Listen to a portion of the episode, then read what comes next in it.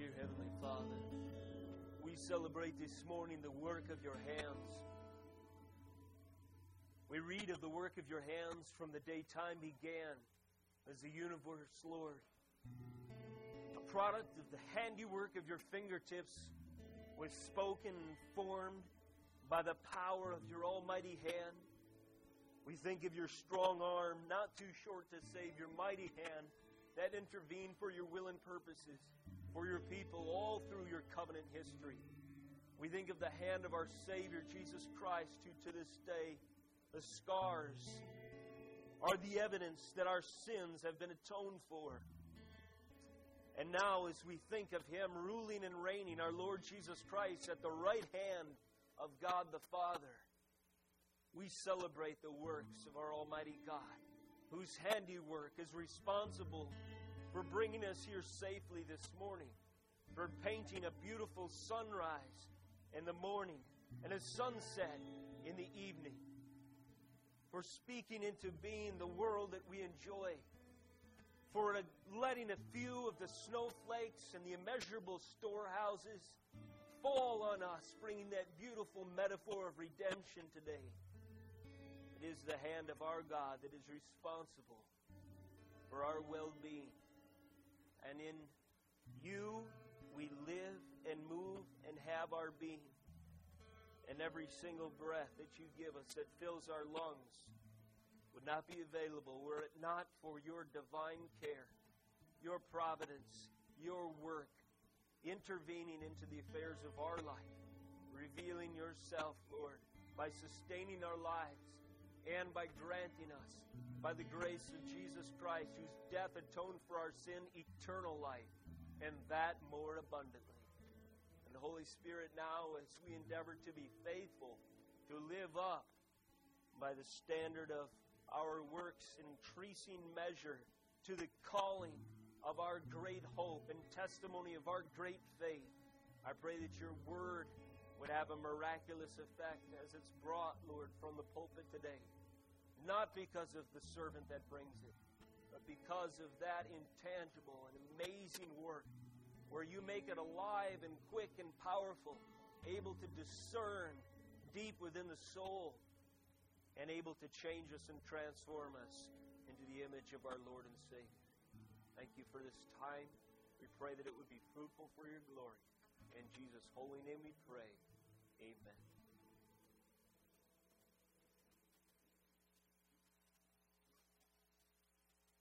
The title of this morning's message is Rock and Redeemer. I invite you to turn with me to Psalm chapter 19. One of my favorites.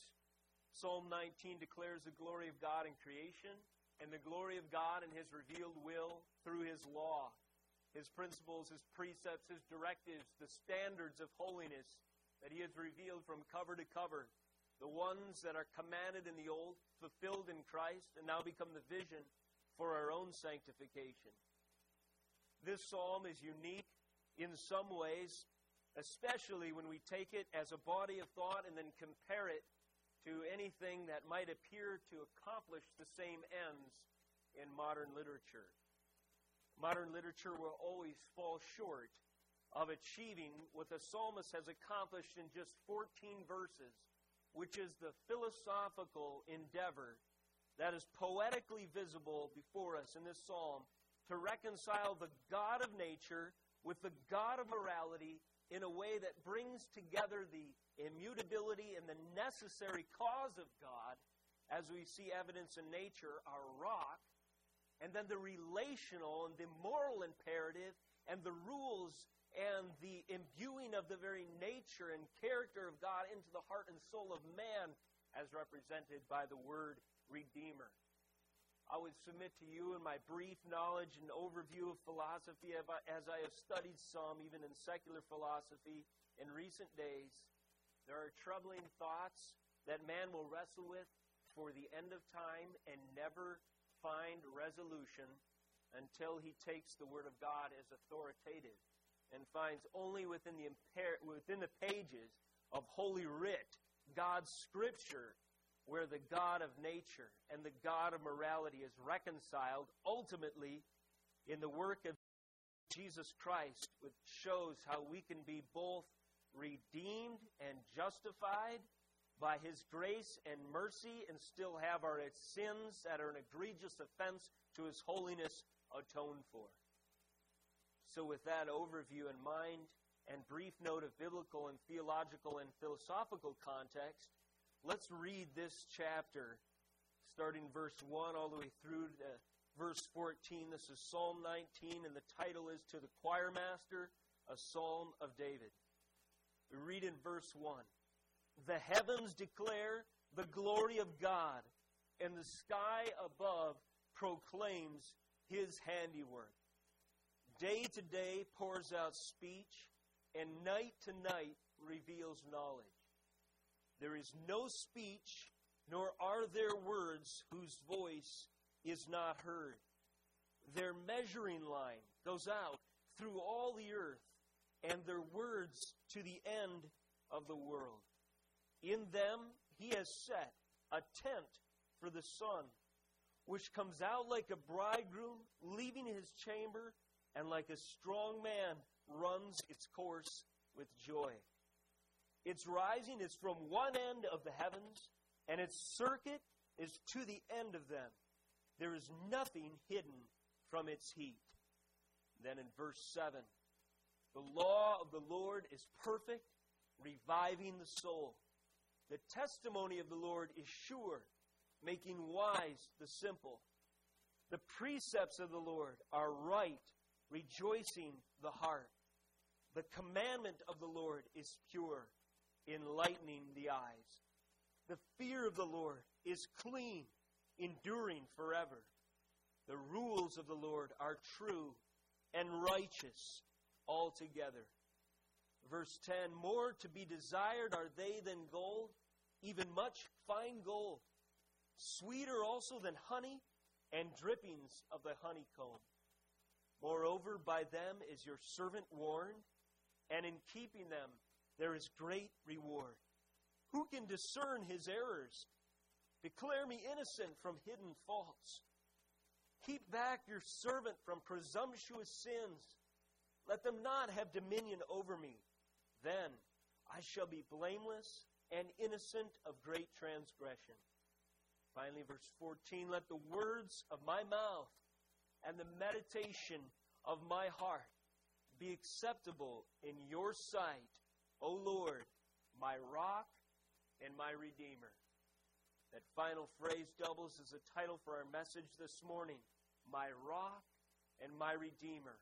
Rock and Redeemer, the immutable and the relational, come together in 14 verses in a picture that's powerful and should affect our soul and shake the very foundations of our preconceived notions and rush inside of us as the Spirit opens the crevices of our hard heart, the revelation that we can be saved by an almighty, holy, pure, and true God if we can be judged somehow by His grace, blameless, innocent of transgression, and only then will we be set free so that the words of our mouth and the meditation of our heart might be now acceptable in His sight. I'd like to open with an example, an illustration, a picture for you. There's a fascinating piece of archaeology, and you might be familiar with it. Pardon me if I slaughter its label. It's Antikythera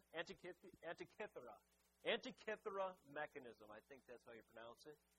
Has anyone ever heard of the Antikythera mechanism? All right, I'll explain. It's a piece of machinery that was found in 1900 from a shipwreck that they figure was a Roman ship full of loot that was confiscated from some Greek city. And it was clear that this thing was an anomaly from the moment it was discovered, that it contains something like 30 bronze gears, just a little bit over a millimeter thick, arranged in a very orderly way. It's taken about 100 years of diligent investigation, multiple 3D x-rays, people that are skilled watchmakers, engineers. The best technology that we can assemble in analysis has been applied now to this machine, and only in about 2006 or 2007 were we able, through computer-generated imagery and the like, able to reproduce a working model of this BC dated, they figure about 87 BC, analog computer. It's amazing to some degree as far as it goes. Like I said, there's bronze gearing mechanisms. I am told that there's the kind of technology that was employed to make this thing that's apparent to us now as we've uncovered and investigated how it exactly worked did not reappear in the knowledge, common knowledge of mankind in our own machinery for 1,400 years or so. By the time the late Middle Ages came around, we had clocks whose mechanism is actually paralleled with this particular device, this computer that was found in 1900, but predates its technological equivalent by almost a millennia and a half. As I was doing a little research on this particular item, it was apparent that it had absolutely gripped and fascinated the minds of engineers, archaeologists, maybe some sociologists and historians alike, because it was so out of the ordinary. How in the world could ancient man have been able to come up with something so intricate, complicated, such a device? When you turn the dial, it would not only tell you the calendar date, but the position of 5 planets, very likely, when the next Olympic Games would come up, the cycle and phase of the moon, an 18-year chronicle of when to expect the next solar and lunar eclipse. There are about 6 or 7 different celestial events and positions of bodies within the heavens that were predicted just by turning the dial, and then the gears would turn, and there's kind of like a meter and pointed, indicators that would tell you how all of these events were coordinated. In short, it appears that the Antikythera mechanism was designed to replicate the regularity of momentary situational interaction between several celestial patterns, like the ones I mentioned, planetary, solar, lunar motion, eclipses, and calendar dates. But the more I studied about this mechanism, and the more I held my own fascination accountable to the message of Psalm 19, I began to realize a stark and indicting irony as I considered why man would look so deeply and be so fascinated at what that particular device meant. And suddenly I realized that the elephant in the room, no, indeed, the elephant in the cosmos, was the very fact that we would have no idea how that device worked or that it predicted anything if we didn't have the same regularity, the same amazing predictability of the sun's rising and the sun's setting, the position, the situational interaction of every celestial orb in the entire universe that had been spoken into being by the word of God's almighty power and held there in their accurate trajectories, positioning, orbits, gravitational pulls, interactions, solar eclipses, and everything since the beginning of time, according to His command, the obedience of the cosmos, according to the ordination of God, is such that now, 2,000 years later, after a device was discovered that simply tried to make gears replicate the regularity of one aspect of just about 5 or 6 of those heavenly bodies, is now apparent to us. In other words, we could be fascinated, we could be impressed if man could come up with a gearing mechanism that could replicate not just the regularity of the situational position of heavenly bodies, but every aspect of their interaction in their innumerable number and relationship and gravitational pull and physics, all the universe over, and we can't even count the stars. We're fascinated that ancient man was able to come up with a few gears and dials. But are we more fascinated at the creator of the universe who set the entire world into motion? And if its movements weren't predictable, we wouldn't even be able to understand that device in the first place. Do we look at archaeology, the things that man has made? Do we look at what we can accomplish? Do we marvel at technology and say, surely computers declare the glory of man. Surely his cities show his handiwork. Surely it's unprecedented.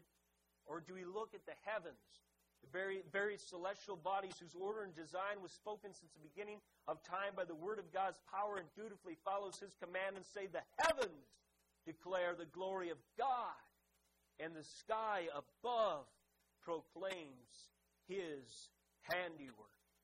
Show me a device that can replicate all those interacting elements. Show me a device that can explain where every star is situated in the heavenlies. Show me a measuring stick that's able to calculate the volume of the universe. Show me a device, a spaceship, a telescope, an interplanetary mechanism, a satellite that's able to explore the furthest reaches. The best we can do is look a little farther, which tells us how much more we have to explore, and yet our God has numbered every star and placed it in its accurate position and ordained the principles and the laws of nature by which it dutifully and obediently follows his every will and command until such time as he wraps up space and time and declares the next dispensation of his glory in the new heavens and the new earth. If we don't look up at the sky at night and partake in the glory of God and behold his handiwork to greater degree than we appreciate the primitive, ridiculous sandbox to skyscraper proportion technology, and even that is infinitely less to describe how crude and grossly horrible our standards of measurement and our means of understanding are compared to the holy, omnipotent God. If we don't know that, then we must repent. If it does not occur to us, we need to read Psalm 19 for the intent we are to glean as we read in these pages. That day unto day pours out speech, and night unto night reveals knowledge. There is no speech. There is no mechanism. There is no telescope. There is no theory. There is no understanding of man. There are no words that can compare to that speech, that power, that order, that divine ability that we see before us every day when the sun rises and the sun sets. And every single plant and living organism and human being and creature that's ever been created is the beneficiary of its heat. And if that fuel source was lost on this world, we would become iced over and lose our life in an instant. Yet God, by the word of his power, keeps that orb burning, sets us at just the right distance, calibrated by the distance, as I imagine, from his thumb and forefinger, exactly where the world needs to be to sustain thriving conditions for life. We think we're awesome because we can approximate the mileage by some calculation that we use other standards of God's distance to judge anyway. I want to give you 6 points of poetic progression. 6 points as David builds his poetic, reasoned, philosophical, powerful case for the glory of God. He begins with the created order of matter. In Genesis 1:14 through 19, we see that David is recognizing something that God had already recorded through his servant Moses' recordation of creation itself. He had already ordained from the first day of creation. God said in Genesis 1:14, "Let there be lights in the expanse of the heavens to separate the day from the night, and let them be for signs and for seasons and for days and years. And let them be lights in the expanse of the heavens to give light upon the earth." And it was so. And God made the two great lights, the greater light to rule the day, the lesser light to rule the night, and the stars. And God set them in the expanse of the heavens to give light on the earth, to rule over the day and over the night, and to separate the light from the darkness. And God saw that it was good, and there was evening, and there was morning, the fourth day. Again, we read a reiteration of God's purposes in the order of creation, even as seed time and harvest are referred to God's seasons. The rise and setting of the sun is now pictured here in God's seasons that he ordains in Genesis chapter 8, verse 22. Verse 21, we read, "And when God smelled the pleasing aroma, the Lord said in his heart, I will never again curse the ground because of man, For the intention of man's heart is evil from his youth. Neither will I ever again strike down the living creatures as I have done. Verse 22, while the earth remains, seed time and harvest, cold and heat, summer and winter, day and night shall not cease. And because God has faithfully, by a providential power of his hand, kept his covenant with matter itself, because day and night have not ceased, and seasons have continually, regularly followed his will and command, the ultimate standard of tangible order and time that we retain to this day is indeed the obedience of matter to his command.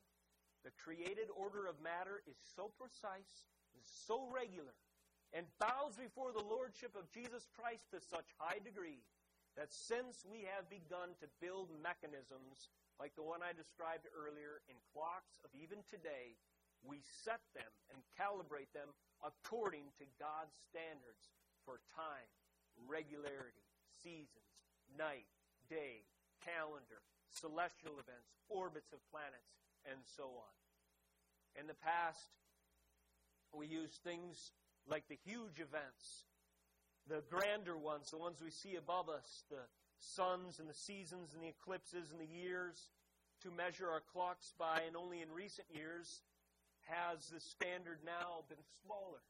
Atoms, the half-life of particles, as I read, I don't quite understand, but as particles decay, even in its decay, and even if in its changing form, matter is so precise, so predictable, so obedient to God's command, that whether it's the orbit of the electrons around the nucleus of the atom, or the orbits of planets around the gravitational pull of the sun, that we have nothing more precise, nothing more regular to measure time by. It is the standard that man will always use until the end of time. Why? Because the created order of matter reflects the perfection of our God. And even though this world is condemned and cursed by sin, he has retained an image of his character, even in the order of matter, such that after the flood, that secondary judgment for sin, God has ordained a regularity to times, seasons, day, nightfall. You can set your clock by it. It is a standard. That's where David begins in declaring the glory of God. He says in Psalm 19:1, the heavens declare the glory of God, the sky above proclaims his handiwork. Day to day, notice the progression, notice the repetition, day to day pours out speech. There is a sermon that is given every morning when the sun rises. There is an altar call given every evening when it sets. Look and behold the power and glory of Almighty God, and let your knees bow before his glory revealed as day to day preaches to you that there is a hand whose orderly nature ordains every atom in this universe to line up with his will. Night to night, again the repetition, reveals his knowledge. There is no speech, nor are there words whose voice is not heard. I take that in verse 3 to tell us that this language is universal. This is something that as long as man has been aware, it has been part of his experience. And thus, as we read in correlating passages of Scripture, God indeed, in the evidence of his character revealed in just nature itself, has given us sufficient cause to judge us worthy of destruction if we should look at the world around according to Romans, the beginning of the book, and say there is no God. Creation itself testifies to his existence.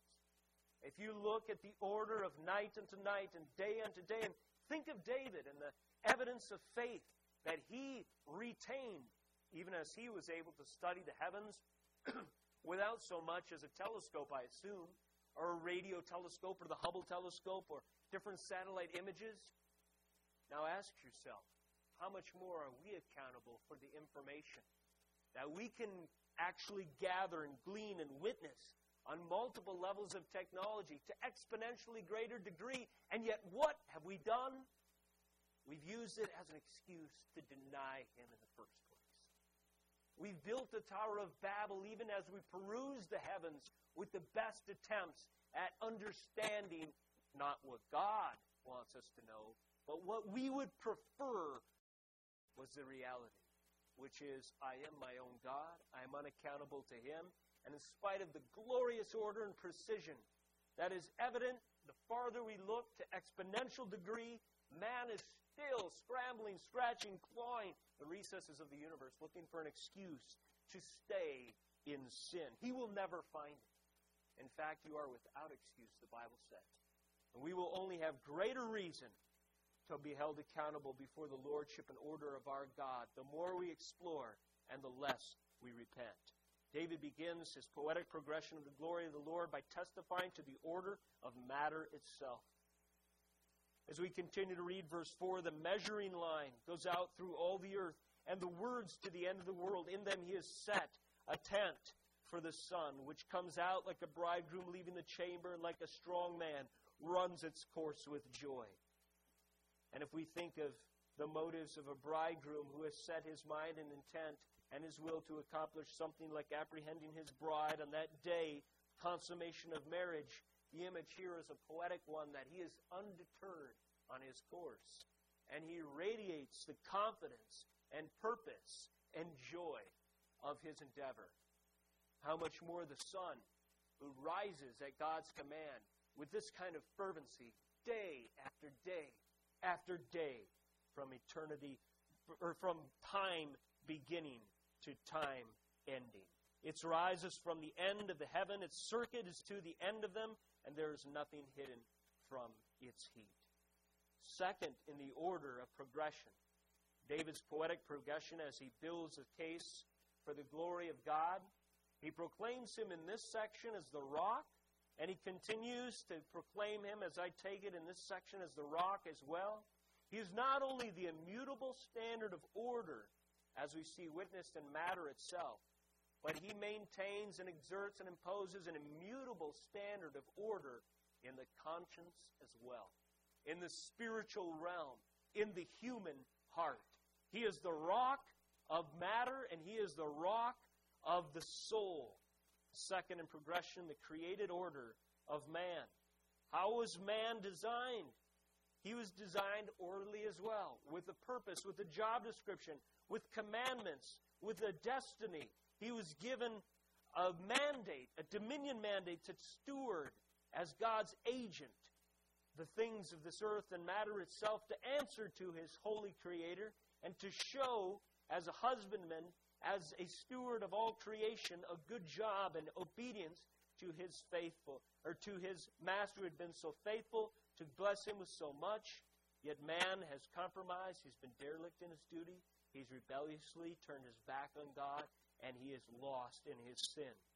But note by contrast the standard that he is called to live up to in verse 7. The law of the Lord is perfect, reviving the soul. The testimony of the Lord is sure, making wise the simple. The precepts of the Lord are right, rejoicing the heart. The commandment of the Lord is pure, enlightening the eyes.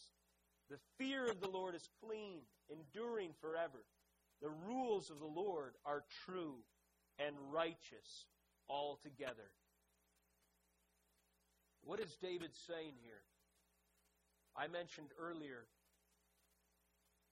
that David has taken on a task that is philosophical in nature. And Psalm 19 brings together what secular philosophy, man's wisdom, and our best attempts at grasping and ascertaining truth has been, as far as it tries to do it independent of the Word of God ultimately, hesitant, fearful, ill-equipped, or loath to approach. Psalm 19 rushes there with a boldness. That is, Psalm 19 reconciles what we call in theological categories general revelation, the testimony of God in His creation, and special revelation, the testimony of God in His written Word. It brings them together seamlessly. It brings together the cosmos and the conscience. Immanuel Kant, an 18th century philosopher, was famously quoted as saying, "Two things fill the mind with ever new and increasing admiration and awe. And more often and steadily we reflect on them. The starry heavens above me and the moral law within me. Immanuel Kant, again, an 18th century philosopher, said something that was not original to him. This is right here within our text this morning. He said, "Two things fill the mind with ever new and increasing admiration and awe. The more often and steadily we reflect on them, the starry heavens above me and the moral law within me." This meditation was obviously not original to Kant. The philosopher-poet David had been meditating on the starry eyes above and the moral law within in the pages of Scripture thousands of years before this philosopher that we think of as preeminent and influential ever put pen to the paper. The only difference between the two, actually there might be an infinite difference between the two as we search the body of Kant's work, as David rushes boldly to reconcile the starry eyes above and the moral law within with more authoritative conclusiveness than Kant ever dared to postulate. If you get into Kant's material at all, his conclusion was ultimately that God can't be known in categories of pure reason and human knowledge. However, it's necessary that we must affirm that he exists and so on. So his ideas broke down and proved to be uninspired. He proved himself indeed not to be capable of the kind of thought that would have graced the canon itself, and no one will. It's closed.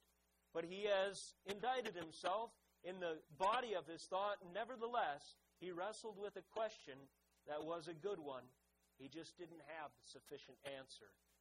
How do I account for the starry heavens above? How do I account for the moral law within? Both demand that the God of Scripture is real.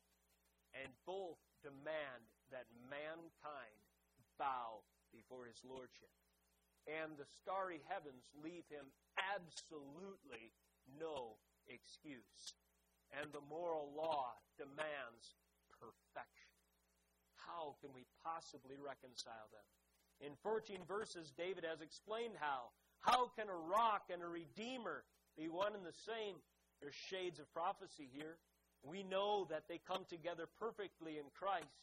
But as we read here, we're inspired because the age-old questions were actually faithfully wrestled with long before Christ even came, and David had enough of the revelation of God to tackle this philosophical problem with clarity, boldness, assurance, conviction, and authority. David first in his progression talks about the created order of matter. Secondly, he brings up the created order of man. And his conclusion, as I read in to the presuppositions of his thought, is as follows.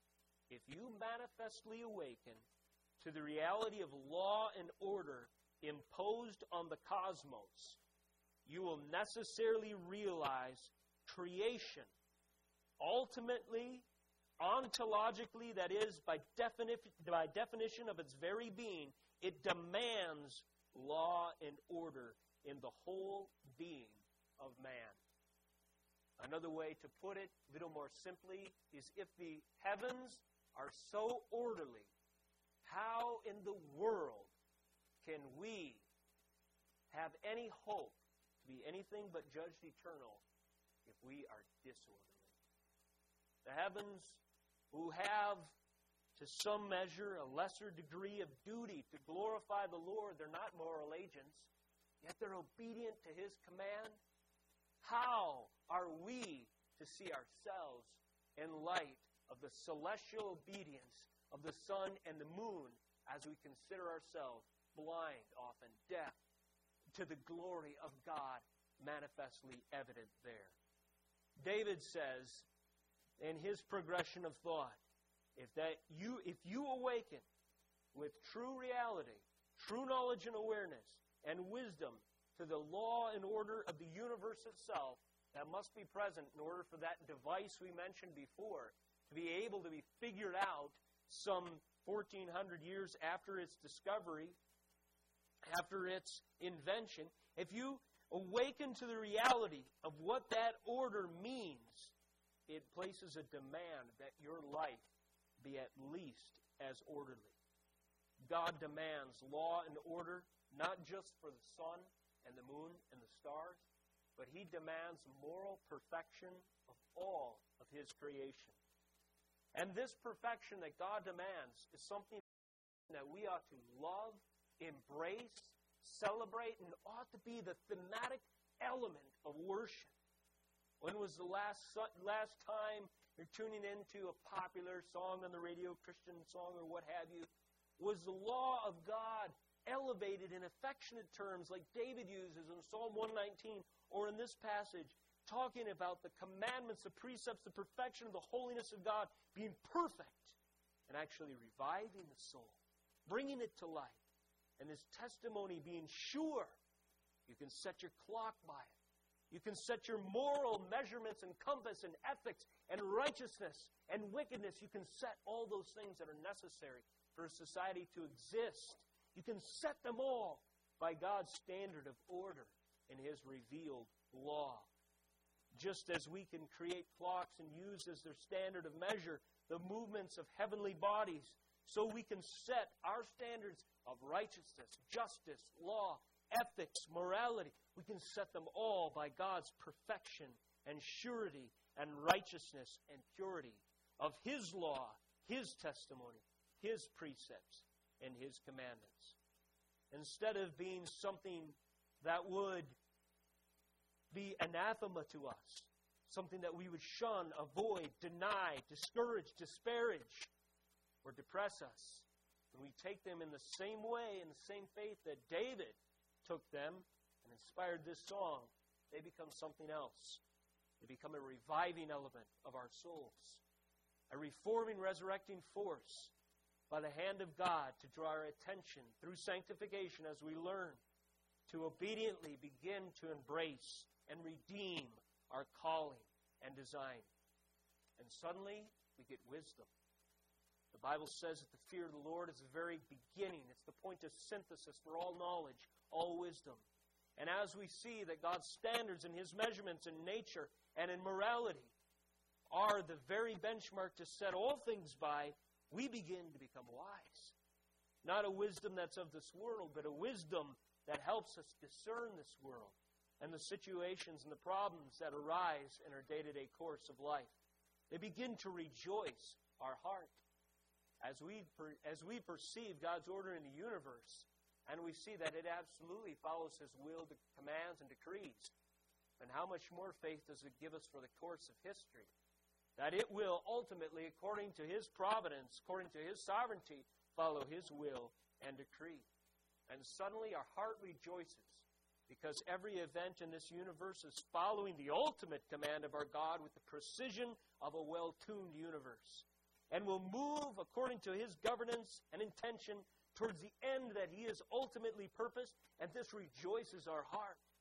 We become enduring in persecution. We become confident in the face of tyranny. When other thoughts seek to exalt themselves up above the knowledge and lordship of Jesus Christ, we can easily cast them down in our heart and in our minds, and rejoice in our heart that if God be for us, nothing, no one, no idea, no power, no government, no principality can be against us. The commandment of the Lord is pure, enlightening the eyes. And as we begin to take in the horizons of God's glory to greater degree as the law instructs us in his holiness and perfection, we begin to see a vision for what Christ died to sanctify and purchase in our future. And we begin to embrace that road with a quickened step and encouragement in our heart, not a certain legalism that judges our ability as the means of salvation, but instead sees that God is indeed working in me to will and to do of his good pleasure, and by his precepts, by his command and testimony, by his law, I see that I'm moving towards holiness by the power of the Holy Spirit's work inside. Thirdly, David in his progression, he emphasizes, draws attention to God's glory and the created order of matter. Secondly, he lays out, reminds us of the created order of man. And thirdly, he interjects with a kind of values compunction. Compunction means an anxiety arising or a presence of mind, a state or frame of mind that places an awareness on us of our guilt. In other words, there's a convicting element here. As we see in verses 10 and 11, more to be desired are they, that is, God's standards of perfection. More to be desired are they than gold, even much fine gold. Sweeter also than honey and the drippings of the honeycomb.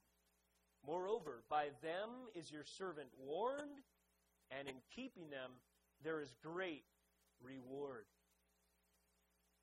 How do our values line up according to God's standards of value, beauty, and holiness? Are there temporal things that we have indulged, like gold and honey, our sustenance, our wealth, our means of ensuring our own futures, as we mentioned last week, that have eclipsed our love of His truth, His perfection, His attributes, His character, His worth, His works, His record, His salvation, His testimony, the record of His redemptive work from the beginning of Genesis to the close of Revelation, even as we live in this great church age. And as we see this values compunction and the weight that it lays on our shoulders, we might find that there's much to repent of. But if you see with the clarity that Scripture provides, even this morning, that indeed it would be sin to value or to trust in money or to seek the things that perish with the using and sustain only this physical body, only our passing physical taste, things as represented metaphorically by gold and honey, if you see those things to chase them, become enamored with them, pursue them as if they were the most valuable pursuit and object of our affections, is indeed sinful. Let's repent if we've done that in any way and to any degree. Because when we look a little deeper at the message of Psalm 19, when we see God for who He is, and when we see our purpose for what He has designed, it ought to have a perspectival effect on us and change our value structure and goals entirely. When we see that God's laws are more to be desired than fine gold, I liken that analogy, that metaphor, back to rock.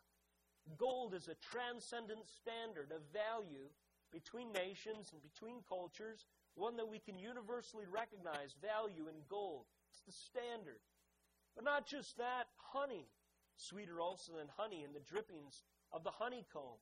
Honey speaking to an imminently desirable sustenance, something that gives us a sugar rush. It gives us an appreciation, a taste. It quickens the senses right away. There is both a warning and a reward in the law. It sustains us right now. It gives us something to chew on, to appreciate, to laud in, and to rejoice over right now. But it also speaks to a transcendent standard that ties our affections to something that will eclipse us and the sum of what we can do. And verse 11, moreover, by them is your servant warned. There's a warning in the law that is God's comforting and correcting rod and shepherd's hook and standard to keep us from straying from the path. And there's that standard there, kind of pictured. But also in keeping them, there is great reward. In following God's standards and holding ourselves accountable to the ethical mandates of Scripture, we will begin to embrace a rewarding life. It will receive back into us and into our testimony wealth that is unmatched by anything the world would ask you to sacrifice their promises for. There is nothing, nothing that compares to the value of following God. And it's been clearly noted that the laws of today are followed not with rewards. Aaron has brought this up several times in our Wednesday discussions. If a cop pulls you over, you know, a typical representative of law and authority in our society today, have you ever had a police officer pull you over and say, "Hey, congratulations, I've noticed you passed me several times in the last week, and you've been going the speed limit. Here's $100. No. Every time the law is asserted on us in a human way, we only receive a penalty if we transgress. Not so with God's standards of righteousness. They are actually tied to rewards and blessing. On Mount Ebal, I believe it was, where there's those two mountains with a valley fixed between, and when there was those formulative constitutional moments for the origin of God's people in societal form in ancient Israel, they were to enter the land and stand half on one side of this great chasm and half on the other. And on one side, they were to announce the blessings that would attend obedience. And on the other side, they echoed the curses that would assail them for disobedience. God is still using the same standard of measurement to judge righteousness by.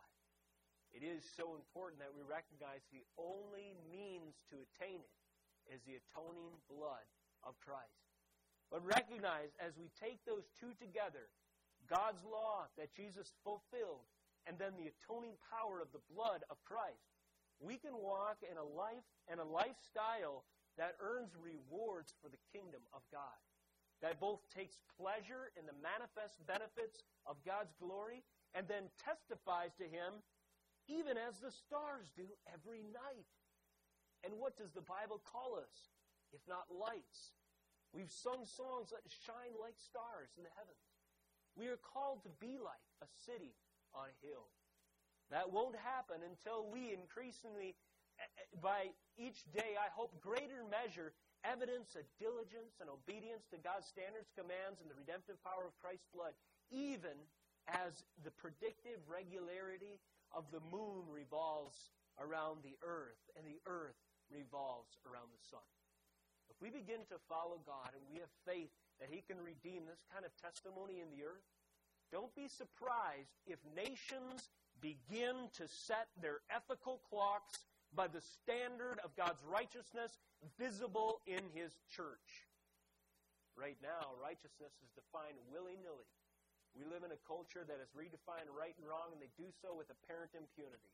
They've turned over the immortal axioms of truth, and they've replaced them with utter heresy and lies and laws that don't reflect anything of a standard. But if we can be God's stars shining in the earth, if we can, by increasing measure, reflect His truth, His character, His principles, His commands, and the way we orderly embrace our life, don't be surprised if this wicked nation, who right now, according to Psalm 94:20, frames injustice by statutes, starts to recalibrate its ethical mechanisms against the standard of righteousness finally visible again within His church.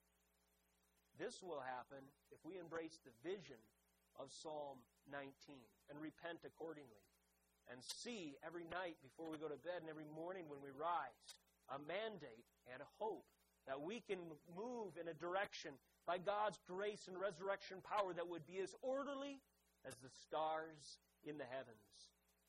Fourthly, contrastingly evident sin. David's poetic progression moves from created order of matter to created order of man to values, compunction, and fourthly, contrastingly evident sin. I've already mentioned this in the course of the talk, so in the course of this message, so I won't go into it in too much detail. I'll read two verses here, 12 and 13. Who can discern his errors? Declare me innocent from hidden faults. Keep back your servant also from presumptuous sins. Let them not have dominion over me.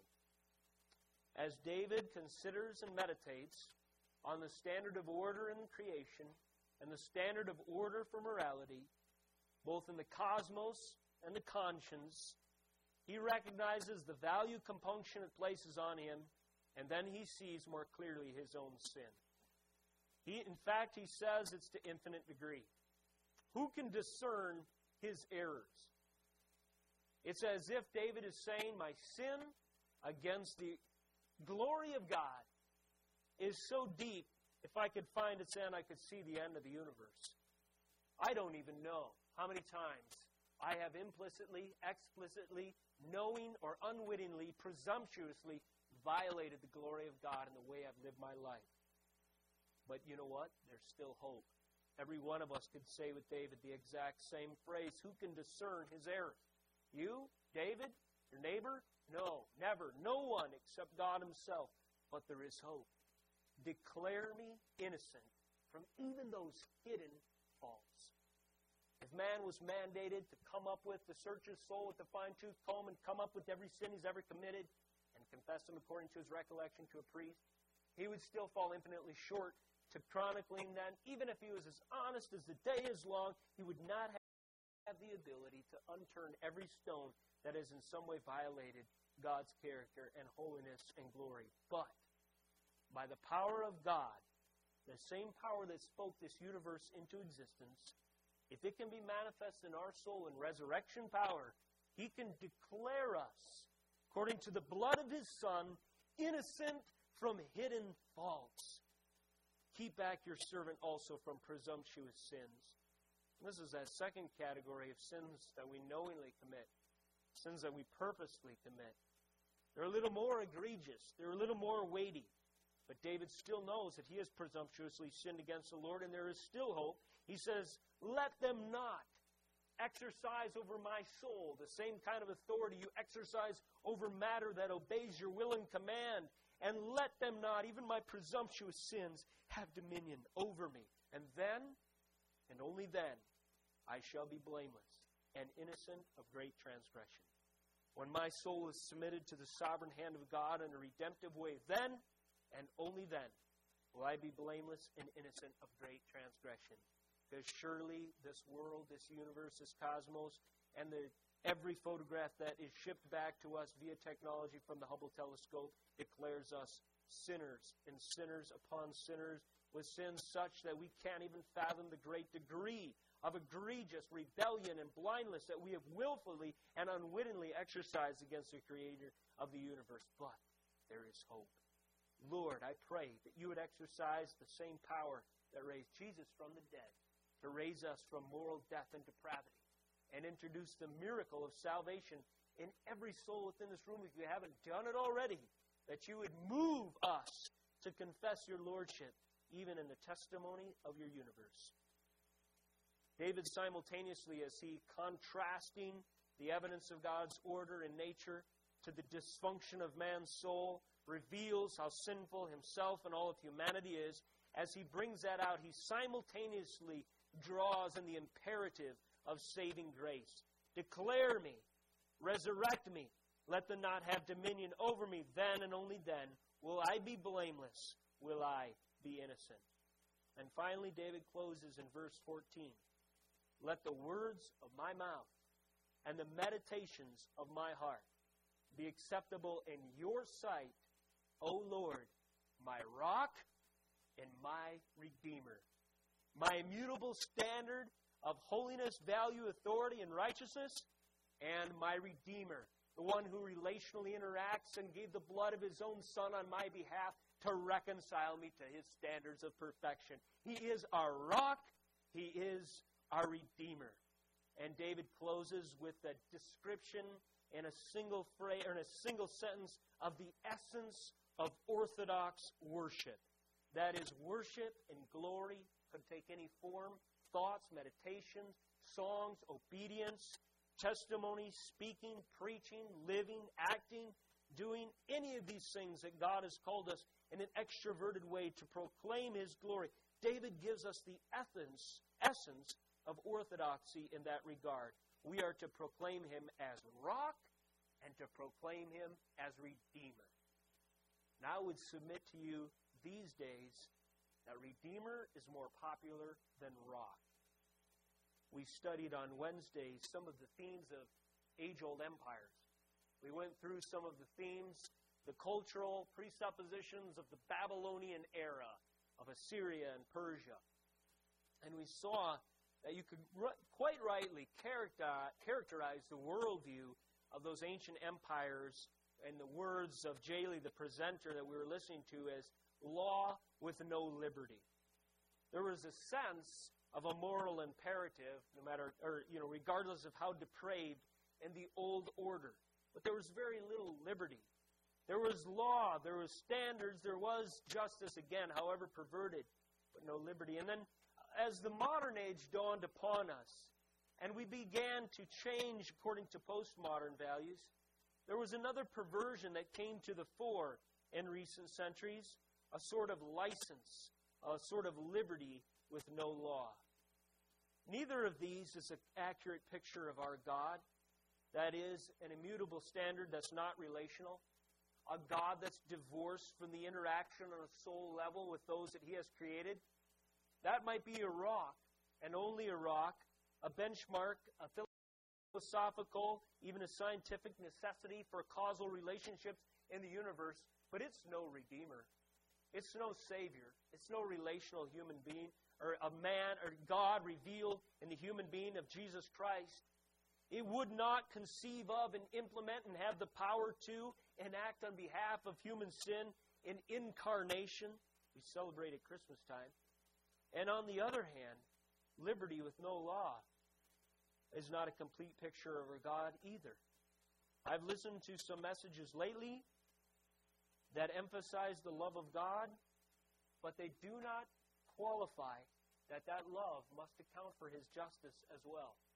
That is to say, if you think the love of God is promiscuous, that it operates outside His covenant terms, that it overlooks sin without dispensing justice that would satisfy His righteousness, you have a faulty idea of God. You have something else. But we see at the cross these two coming together, justice and mercy. We see the egregious sin that must be punished being taken on the shoulders of Jesus Christ, on the brow and on the body of our incarnate Savior. We also see the grace that He now, because He has atoned for and propitiated the wrath that our sin deserved, we see the grace that He can now freely dispense. He is our rock, and He is our Redeemer. He brings liberty and law together. They're brought gloriously, united in the person and calling, in the person of Christ and the calling of the believer, in a saving and sanctifying way that evidences the work of the Holy Spirit, both at the moment of regeneration and in the testimony of our faithfulness. In closing, we can see in David's words that he had a whole well of meditation from which to draw that would otherwise escape sinful man. He says, by way of prayer request and declaration, I believe at the end of this chapter, let the words of my mouth and the meditation of my heart be acceptable in your sight, O Lord, my rock and my Redeemer. What would be the best and most apparent example of such words and such meditations? We've just gone through a bunch of them. Look up into the heavens. They declare the glory of God. Meditate on the evidence of the finger of God's creative power in the world around. Look at the sky and note how He has carefully ordained and placed and engineered all of the systems in the universe to proclaim, to evidence, and declare, to shout His handiwork from the expanse of space to the inner workings of a single atom. As God gives you, by His grace, day after day and night after night, let each morning be an amazing blessing. You have given me one more day that I apologize, I repent for taking for granted. The sun has risen, and it speaks to me of the regularity of my God, of the precision of His handiwork. And you see that in creation itself is an untapped well for many of us of glorious thoughts that we could explore for a life, indeed for an eternity. Let the words of our mouth, let the meditations of our heart appreciate more the hand of God in His creation than the hand of man in the Antikythera mechanism. The hand of God in the sun rising and the sun setting than the wisdom of man that is vomiting on us through the internet and every other social media to such high degree that we of all cultures might be guilty of not noticing the sky more than ever before. You travel to a vacation destination like Las Vegas, Sin City, it's as if we've tried to recreate the sky on the ground. And now, for all the distractions and lusts and perversions, we fail to see that above us every night is a blanket that either gives us hope encouragement, joy, and an inrush and sense of worship and glory, or indicts us and condemns us to hell as reprobate sinners, because there's a God in the heavens that declares sin must be judged. This is the universe that we find ourselves in, and this is the message that it offers to every man. And depending on where we fall in redemption, even this day, the message is either repent or rejoice. Take in the glory of God or bow before His glory. Those are the kind of meditations of heart. Those are the kind of words of our mouth that are acceptable in His sight. He is our rock and He is our Redeemer. And of course, the second category is easy to see as well. Not only His glory in creation, His handiwork in the universe, but His law, which is perfect, reviving the soul, and His testimony, which is sure, making wise the simple, and His precepts that are right, rejoicing the heart, and the commandment of the Lord that is pure, enlightening the eyes, and finally, the fear of the Lord that is clean and enduring forever. Amen. Let's close in prayer. Dear Heavenly Father, I pray that as we see in Your Word, the standards of beauty far eclipse our preconceived idea of what anything valuable has been or could be for us in our experience. I pray that You would gloriously transcend our sinful tendency and limitations of our mind by speaking by the power of Your Holy Spirit to the inner depths of our soul, to make us love Your law, love Your standards of righteousness, rejoice in the work of Your redemption, and to look at Your creation in a whole new light. Now, Lord, I pray that for every adopted son and daughter, that this message, Lord, and the whole of the Word and their study time and their times of meditation as they take in the glory of God, that You would equip them, Lord Jesus, to be a reforming standard in the world around, that the world would begin to set their clocks by the testimony of righteousness and glory that they see reflected in Your people. And for anyone, Lord, within the reach of this message that finds themselves without excuse now that they see a holy and orderly God has created this universe and they've lived oblivious to it and rebellious to the fact, I pray that they would confess their horrible sin, Lord Jesus, and trust that the power of Jesus Christ and His shed blood can reveal the hidden depths and faults of the heart and can declare them free of the judgment that presumptuous sins deserve, and none of that needs to have dominion over them any longer. All because of You. All because the same power that raised Jesus from the dead now can indwell Your redeemed children. Thank You for these truths, Lord. And as we worship now with this final song, I pray that our hearts would be full of Your glory, even as the heavens declare it, from one expanse and this to the east, other expanse in the west. We love You, Lord, and we thank You that You have given us such a display of Your glorious handiwork, both in Scripture and in creation. Help us to appreciate it to the degree that we are. In Jesus' holy name.